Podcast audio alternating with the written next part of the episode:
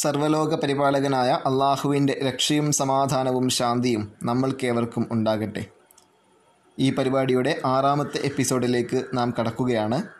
വിശുദ്ധ ഖുർആാനിലെ ഏറ്റവും വലിയ അധ്യായമായ സൂറത്തുൽ ബക്കറയുടെ ഏറ്റവും അവസാനത്തെ സൂക്തത്തിലേക്ക് നാം ഇന്ന് ശ്രദ്ധ ചെലുത്തുന്നു. സത്യവിശ്വാസികൾക്ക് എന്നും അനുകരണീയമായ ഒരു പ്രാർത്ഥനാ സൂക്തം കൂടിയാണ് ഇത്. തുടങ്ങുന്നു. പരമകാരുണ്യകനും കരുണാനിധിയുമായ അള്ളാഹുവിന്റെ നാമത്തിൽ. തന്റെ കഴിവിൽപ്പെട്ടത് ചെയ്യാനല്ലാതെ അള്ളാഹു ഒരു വ്യക്തിയോടും കൽപ്പിക്കുകയില്ല.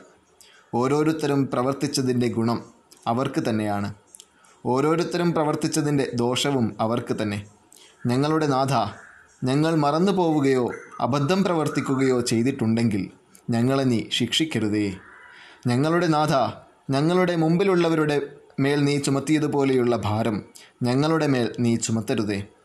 ഞങ്ങളുടെ നാഥ ഞങ്ങൾക്ക് വഹിക്കാൻ കഴിയാത്തത് ഞങ്ങളുടെ മേൽ നീ ചുമത്തരുതേ.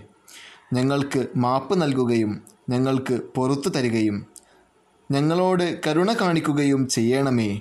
നീയാണ് ഞങ്ങളുടെ രക്ഷാധികാരി. അതുകൊണ്ട് സത്യനിഷേധികളായ ജനതയ്ക്കെതിരെ ഞങ്ങളെ നീ സഹായിക്കണമേ.